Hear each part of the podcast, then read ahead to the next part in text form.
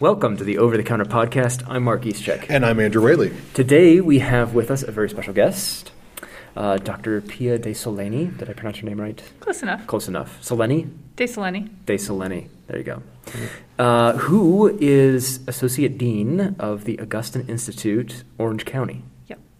Uh, which I, maybe you can tell us a little bit about that. It's a new endeavor, very much a startup. Uh, we're on. We've been asked to be on the campus of the Christ Cathedral. Yeah, Christ Cathedral. Got to get the names right here. And uh, we are hoping to begin offering graduate level courses in the fall, and starting with some biblical courses in the next few months, actually. And just coming to be part of the flavor of Southern California, and, and, and just to help with formation and creating a, a Catholic, an educated Catholic culture and Catholic leaders. Great.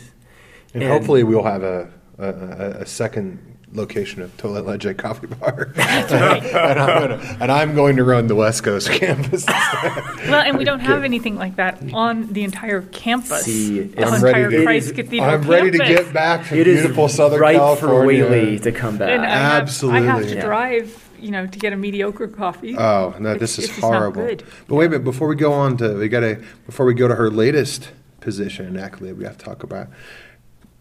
The, P, uh, you are no, well, you you received what the uh, the the papal award for the, Pontifical Academies Award for 2001.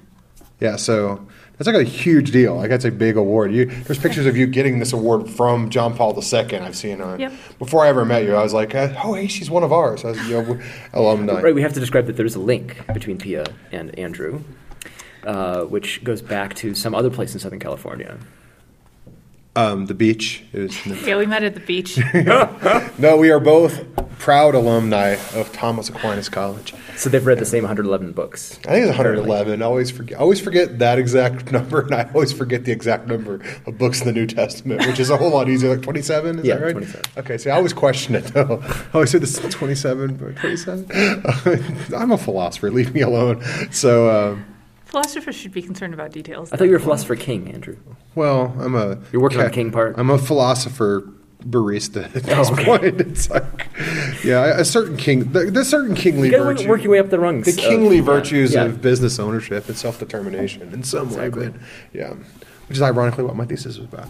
But um, so yeah, so um, so P and I both went to a very small um, Catholic liberal arts college that's based around the great books of Western Which we've talked about a lot on the podcast. So if they've listened to one episode, they know what we're talking about. Yeah, but they probably weren't impressed by it then because that- it was my education. should But, talk to the but she's but she but she's like the real deal, and she's got the same education. So, all right, Can't so be all that bad. Yeah, no. I mean, Right. See, Yeah. I just, this is my way of saying, I told you so. Look, they don't just produce people like me; they produce good people like me. so, all right. So, thought we were sticking, staying away from morality. right. Exactly. Well, good in the in the more ontological kind of like you know, functional sense. Um, all right. So, So what do you want to ask her? I don't know. What do you want to? What do you want? What do you want us to ask you? Yeah. Something interesting. Okay. Um, Well, wait, wait, uh, tell us a little bit about what you've been doing since 2001. yeah. Wow, yeah. So when I finished my doctorate, um, I decided I wanted to go back to DC. I was it- moving to Rome was huge, and, and I didn't want to go somewhere where I didn't know people again. Yeah. And I wanted, and I knew lots of people in DC. Mm-hmm. I also liked the blend. You have the government, academic, you have the think tanks, nonprofit world, and I knew that I wasn't ready to go into academia. Aristotle says that the young man shouldn't study ethics, and I don't think that I think it applies to a woman as well. And so, uh, when I finished a PhD in moral theology, I just did not feel ready to go into the classroom. And I, I also one of the frustrations I experienced in academia was a lot of professors would talk about things that were so academic, so high in the sky that you it was very hard to bring it back down to earth. And with moral theology, you really need to be able to bring Sure. it down to earth. And so I thought again, the practical experience would help.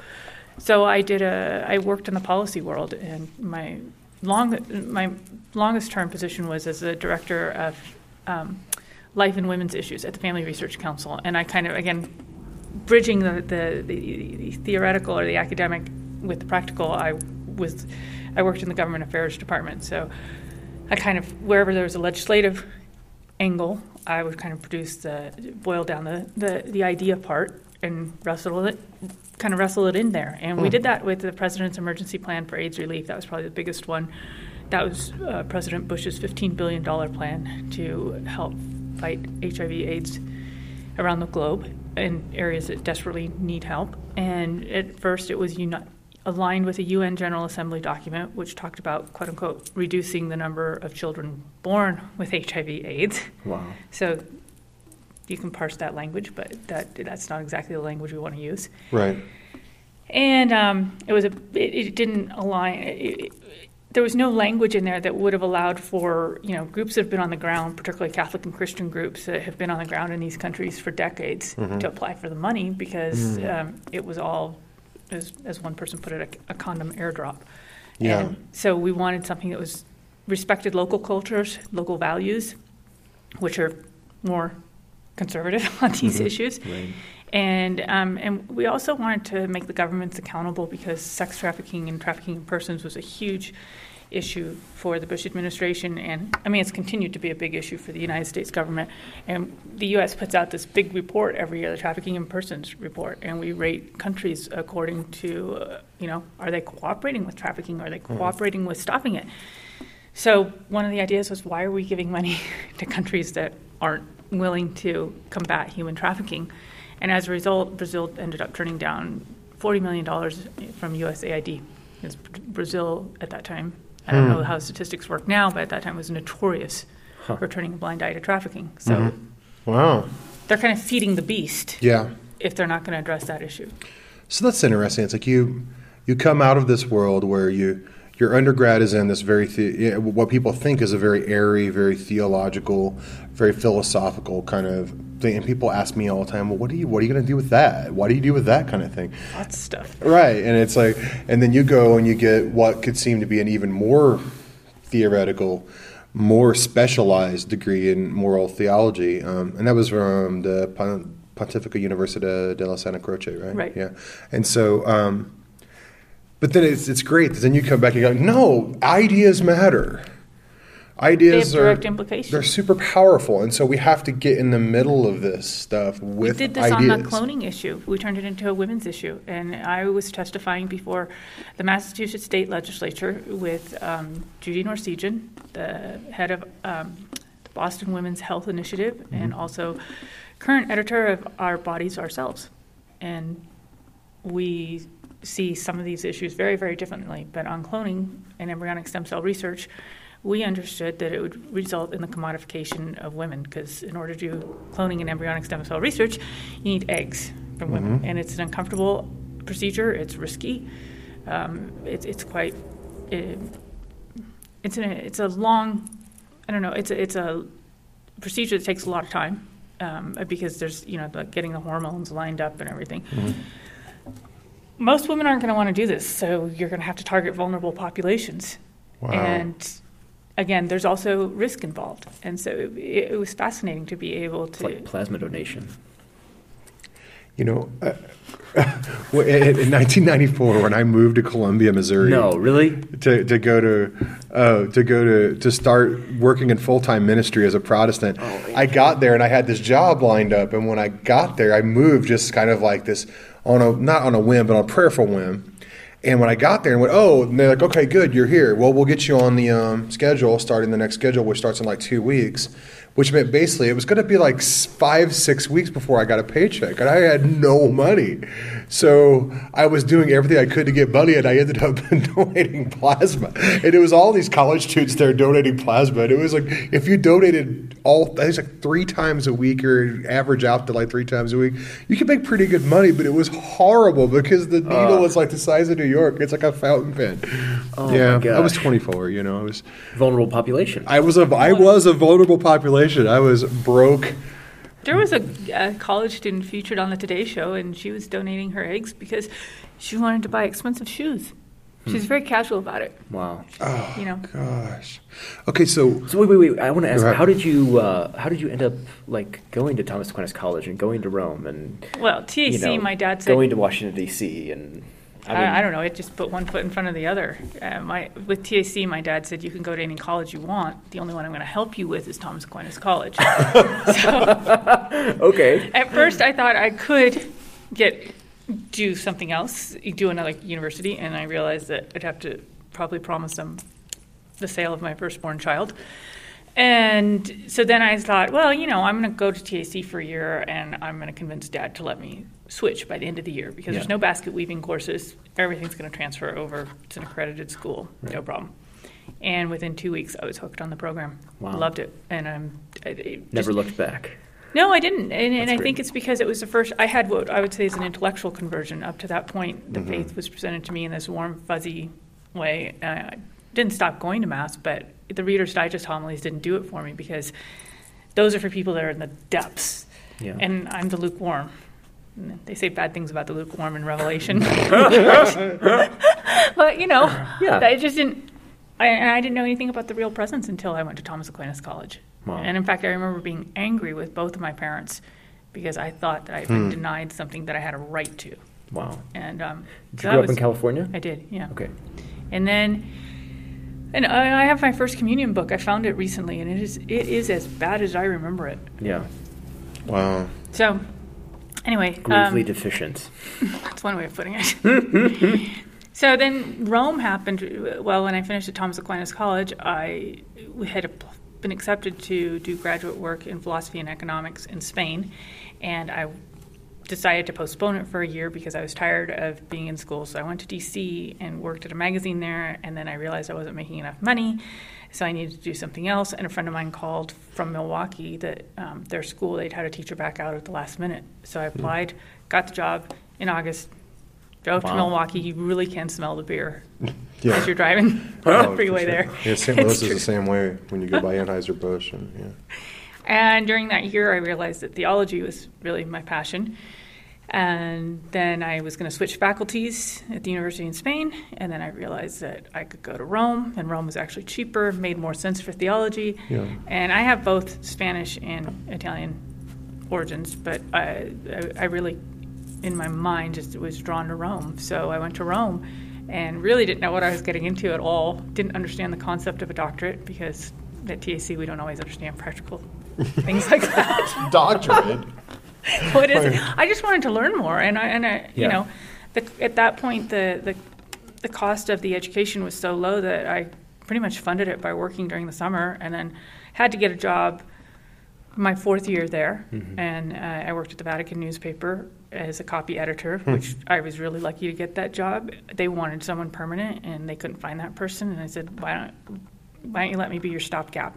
So Mhm. I, because I don't want this as a permanent job, but I can do this job for you for a few months, Yeah. and you can keep looking for the person that you want. So that worked out well.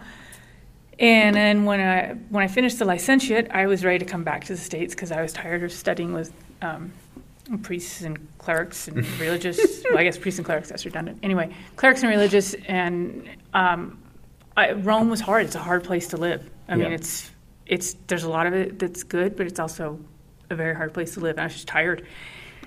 But I everybody that I knew was As if Washington D.C. is really an easy place to live. well, it is in a lot of ways, much easier. I mean, Really? in Rome, for example, to pay a bill, you had to go and stand in line at the post office. Yeah. But you could only pay th- you three bills at one time. Ugh.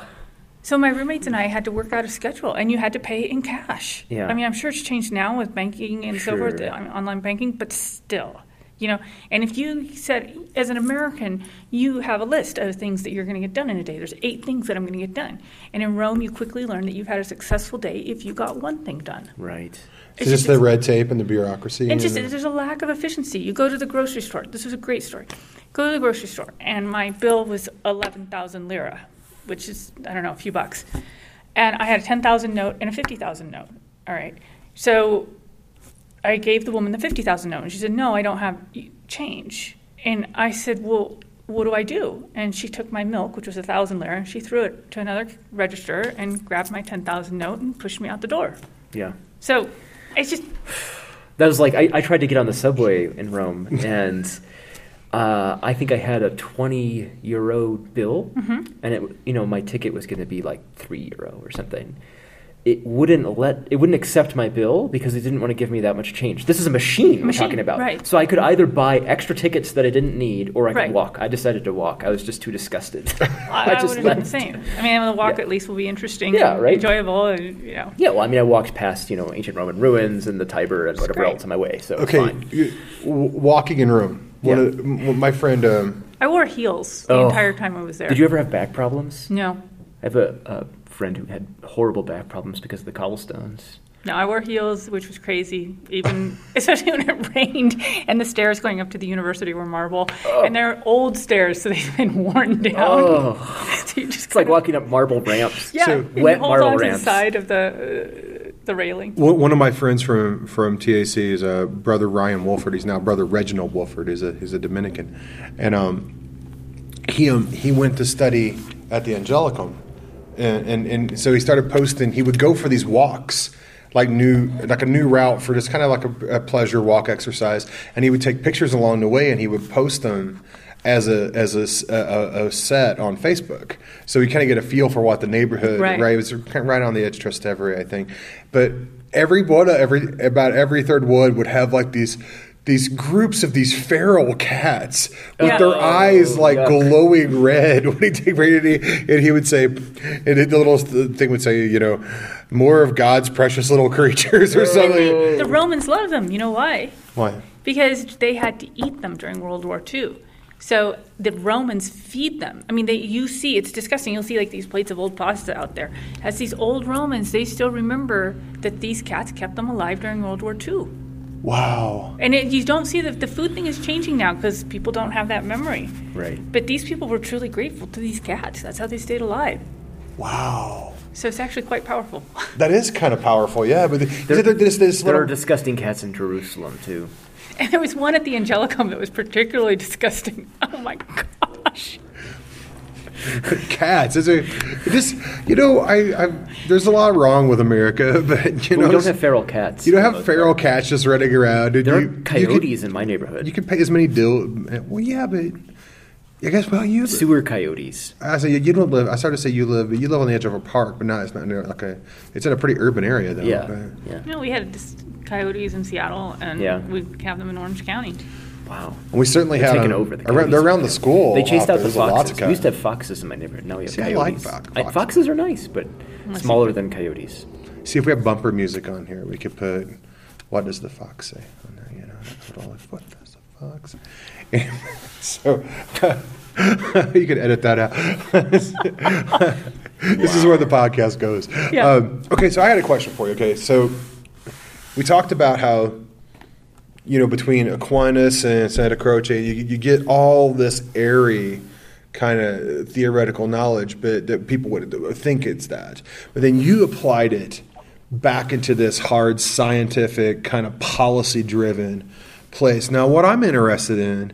And we, we've uh, this is kind of like one of the conversations we've had since you've been here is I'm getting interested in the reverse process where we have start as as philosophers, as theologians, as people who are just intellectuals with, that, that move from some form of principle, the the idea of taking seriously what we see out of the technological rooms, like you mm-hmm. know, we were you and I were talking about moral theology and and the changes with like the new insights in brain science and habit formation and all that stuff. So, what what do you think about the, that reverse direction, where what we can do with the more theoretical disciplines and their relation to modern science and modern policy insights and modern economic Well, they have to be informed. I mean, the, the higher sciences have to be informed by the lower sciences. I mean, you have to have the base. You have to know. The higher sciences are still they're about reality, Mm-hmm, but a different level of reality. So you have to know what the basic reality is, and that is our understanding of basic reality is constantly, I would say, evolving and being informed. I mean, look at Aquinas' conversation on the soul. You wouldn't have a conversation on the soul like that. Right. Why? Because he was deficient in the biological information. I mean, same for Aristotle. They didn't have the biological science. What they're saying is not illogical, mm-hmm. but it's not informed by the basic sciences. Mm-hmm. Mm-hmm. And I think that we, we constantly have to be informing the higher sciences with basic concrete science. And by higher sciences, I mean the theoretical Philosophy and philosophy and theology. theology. It was interesting. Um, I was talking to Dr. Michael Tarian the other day about this, and, and he said, um, he he was talking about how we need to have uh, this next step where we move forward, where we take seriously all these insights and these basic realities that we've gotten from the text. But what what made me just gleeful about it is he says he says we need we need a Thomistic moment, and and I was like, yes, Yes. that is what it really is. When you look at you look at Thomas, he takes everything. He's reading Isidore, judicial philosophy, Pseudo-Dionysius, all this science going on, all everything, this new stuff, Aristotle that's coming Right. in through the Latin translations, and, and he takes all of known knowledge up to that point and brings it. He does what St. Paul says. He sifts every, he looks at everything and then takes what's true, and then he synthesizes it to get a bigger picture of reality. And I just thought it was amazing that he used that phrase because in, in, in some in some places the word Thomistic would mean the opposite of that in some ways. You know, Yeah, I, I think it would be truly Thomistic to do to that, and I think that's where I think sometimes Thomas, I frankly, missed the boat on Thomas is Mm-hmm. by not looking to the relevant current information and, Mm-hmm. and current knowledge and contemporary knowledge, and it, it, it, it becomes just so. So so erudite Mm-hmm. again that, it, and I think that's what drove me nuts was seeing theology completely detached from reality. Mm-hmm. And so, in order to for it to be attached to reality, it also has to be informed by reality. Mm-hmm. You, you can't just live in, in the in the clouds there again. I mean, I just I like things concrete. I want to know what I'm talking about. right, And it's right. all theology. So, I was just trying to think about how we could relate this back to feral cats. you know, I mean, that's an example of reality. Well, well, you no, know, it is because foreign you know. policy and so war. cats, like, think about it. Cat indi- I love this. No, seriously. Controlling people cannot own cats That's true. because cats do whatever they want. Yeah. I mean, they have their own mind. It's not like a dog that you know. Dogs are great, but right. Dogs are obedient. they're very cats are not. docile. Yeah. Yeah. and, and cats have their own spirit. And Well, they say that all cats basically have Asperger's syndrome. They're just like it- it- you are furniture in the world. Actually, you know what? I heard this does this, this does fit because I read an article not too long ago that explains on the on the on the neurological level why cats are so disinterested in us, and they they like us and they'll come and they'll sit, sit with you, and but they're just they don't they think we're giant cats. It turns out dogs know we're not dogs. yeah, And this part of their brain that lights up when they see their master as a human is different than when it's a dog they're familiar with. When they put little nodes on the cat's heads, when they see you, the same part that lights up when they see a cat lights up. They just think you're just another damn cat. You're just a giant cat. That's all it is. It's- around them. Don't you know that? Right, they're just ever. You're just a cat. Well, it's just a cat. It's, it's Oh, our- bigger and it feeds me, but it's just they're, they're cats. I Our mean. cat was raised. Well, she was never around other cats, so she was raised on a bottle and by a friend of ours. We took the cat, and uh, long story, but we ended up keeping her. And she walks around the house with this weird meow, and she's having a conversation. And when she hears us talking, I truly think she thinks we're just it's a weird meow, and she's participating. You know? That's awesome. Wouldn't it be awesome? to just be- They're just like these cats are like these people are idiots. I keep asking them questions, and they just keep saying this gibberish back to me. Okay, she's kind of special. She can't communicate very well. Not a very good cat. You know, it's just like. But aren't we kind of like that? I mean, in some ways, I mean, at least a relationship to the divine or whatever, you know. Sure, we're like cats. We're we're we're like well, we're like like amoeba or something. But but that's but yeah, it's like well, just that that context where you think you're the center of the world, you think you have all the information, and you think you understand. Not unlike you know the the you know if we you think you don't need it this actually does work out this comes full circle right you think you don't need any more of this basic information that you can just keep expanding this erudite system over and over again without ever going back and checking to see what happened outside the door you know Right. There's a whole book of cartoons uh, about how you can know that your cat is trying to kill you. oh yeah right? Have you yeah, seen this? yeah yeah By the guy who did the oatmeal.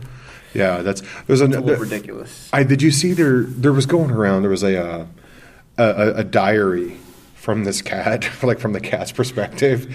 And it was like it was like they have they have left for the day. My food dish is only half full. I must assume I will soon die or whatever. And it was just like and then like it was like a it's night and dark. They've gone into their room I I can only assume they've left me forever, so I will keep vigil at the door and sing the song of my people or something. Like basically, say, I'm just going to sit out here and howl until they let me in. But it was all like from the cat's perspective. It does make sense if you had cats. yeah, it, makes sense. perfect sense. Yeah. So, so the the idea is that we cats. That's the idea. The idea is you should you should measure your cat's brain activity and then re-envision the summa based on that. Let me ask Um, her another question. Well, no Okay, go wonder. I mean, Pope Benedict had cats. Yeah, see, right? And he wrote hit the book about his cat. Did he? somebody wrote a book about his, or Oh, somebody yeah, wrote a book, yeah. Chico or something. Pope and Benedict's cat. he, he had several cats when he was pope. I mean, he had cats before, but he had two or three, and they were cats. They were strays that he found. And he, I think he only took one or Did two. you feed with- them dried up pasta? I have no idea. I so love our has- podcast. Who would have said cats? I, I, I, I'm envisioning the I'm envisioning the paragraph that you're going to write, write to describe. And he, he took he took one or two of his cats with him to his monastery. Wow. That's amazing. So, so, um, what do you think about when it's not uh, when you're not thinking about theology or policy or cats? Oh wow! I don't know culture, fashion, sun. movies. Fashion. The sun? Let's talk about fashion. Can What we do you think? I don't know. I'd rather talk about Mad Men. I got three minutes. Mad Men? Oh, talk about Mad Men. That's even better. Yeah. I don't know. Have you guys watched it? I Yeah, haven't. I've watched the first two, three, two and a half. Oh, never mind then. No, I've only got Okay. a couple minutes, so Yeah, it's it's it's it's in, well, it's interesting. It definitely. I think we should definitely bring back drinking in the office as just this. as- there was an article in the New York Times several years ago about how most of us wouldn't be able to do the three martini lunch. We'd be under the table. Yeah. Yeah. The fact that they could do, drink martinis and actually go back to the office. You know, speak for yourself. I, I, I, I said most of us. I have kept us, up a rigorous a, a rigorous regimen of day drinking just just in case I get that job at the Mad Men ad agency. I just want to be prepared, you know. Do you have a suit to go with it? Oh, I got a great suit. Yeah, yeah. What- uh, Oh, this is the this is one of the best ones we've had so far. I, oh, you just couldn't do this on Catholic radio. I love I this. I don't even know what to ask. Uh, what have you been reading? Here, that's a good question. I should have had time to read. I'm embarrassed. I that tried to. I I I I, I, I mean, I at any point in the past five or ten years. Oh, I recommended the Priority years. of Christ to her a couple You did, ago, yeah. Yeah. Uh, Robert Um, Barron's Priority of Christ. Go get it. I know I started rereading uh, Robert Hugh Benson's Come, Rap, Come Rack, Come Rope. It's a good thing with all the religious freedom issues that we have around us. Um, but I mean,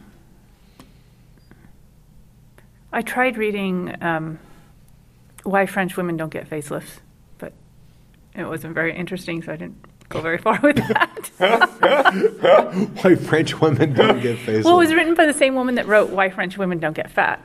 And at the time, she was a Oh. Veuve Clicquot executive. And so it was hysterical. It was basically like, well, because French women have one brownie, they don't eat the whole pan of brownies. And by the way, you know, they take the stairs to the elevator, and while you're at it, have a glass of Veuve Clicquot because that makes life better. Yeah. And so it was. Veuve Clicquot is good champagne. It's it's, Yeah. it's ubiquitous, but it's good.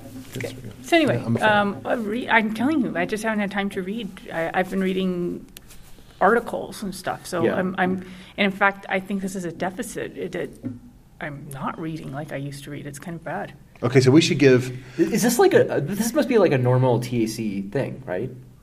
Right, where like you read Where you 111 stop reading? books and you like your brain just like explodes with information. No, I and then- continued. Oh, I read No, nonstop. I, I got. think for me, I it's got the- addicted to reading after. Yeah, Yeah. I, I was addicted to reading beforehand and after, and I, you know, I used to carve out in finals. I would arrange my studying so that I could still do my other reading. Yeah. because I didn't want to lose track, lose any. I read books, there. but I buy more But- books than I read. I'm just having. A, it's, it's hard now with the. Isn't it, you said that like purgatory consists of God making you read all the books that you bought but never Yeah. read? That's- I think or heaven, maybe. It's like, I mean, it, it's funny. I put on Facebook last year. I just had the, I have a bookshelf next to my recliner in my room, and it's like over. It started off clean, and I pick a book up, start working on it, set it down, and I looked at. I just one. I had like Philosophy of Being by Oliva Blanchette. I had a Stratford Caldecott, but I had all these books in there. Looks The road good. to hell is paved with good intentions. Andy. Right, and I and I took a picture, and I was just like, I put it on Facebook, and I said, I am I am ignoring some of the best books ever written in Western civilization because they're just sitting there, just going, "Why are you not reading me?" I'm like, "Because I have to watch Netflix because I'm tired. I've been working for 12 Yeah, I hours," you just know? I do too much online short reading, Yeah. and I'm trying. I need to break that habit. And Netflix, Netflix is bad. yeah, It's it's a very bad habit. it's a Faustian bargain. It's a, But It gets into the whole thing of like the shallows and the internet and how Yeah, it's doing to our brains absolutely. and all of that. No, there's no doubt about that. I mean, I have a, you know, it's like long. Uh, speaking of TAC, I just finally I had downloaded and saved in my read and review that um that um that lecture by um, um Sean Collins about whether na- natural things have forms, and I've been sitting there forever. It's been two years, a year and a half ago they gave this. I finally just finally got through that, but it was like it was just long. It was a little longer than one little article, so. Finally Well, got through it. we All have- right, so we have to we- go. We, have Pia to has re- to go. so- Release our guest, but it's been a wonderful time with you, Pia. And Likewise, we hope it's that been maybe fun. someday you can come back and grace us with your presence again. I'll be in back the in meantime, February. uh, pet your cat for us and read a couple books and then tell us what they said when you come back. all right, all right, I can do Yeah, that. we should give her homework and then And enjoy the nice weather in January in Southern California. I will. We waste away in the cold and snow. And Yeah, never- just start looking for a location for the ne- the new coffee shop. Can't wait. there you go. All right, so whether you believe it or not, you have made it to the end of another episode of the Over the Counter podcast. I'm Mark Eastcheck. And I am Andrew Whaley.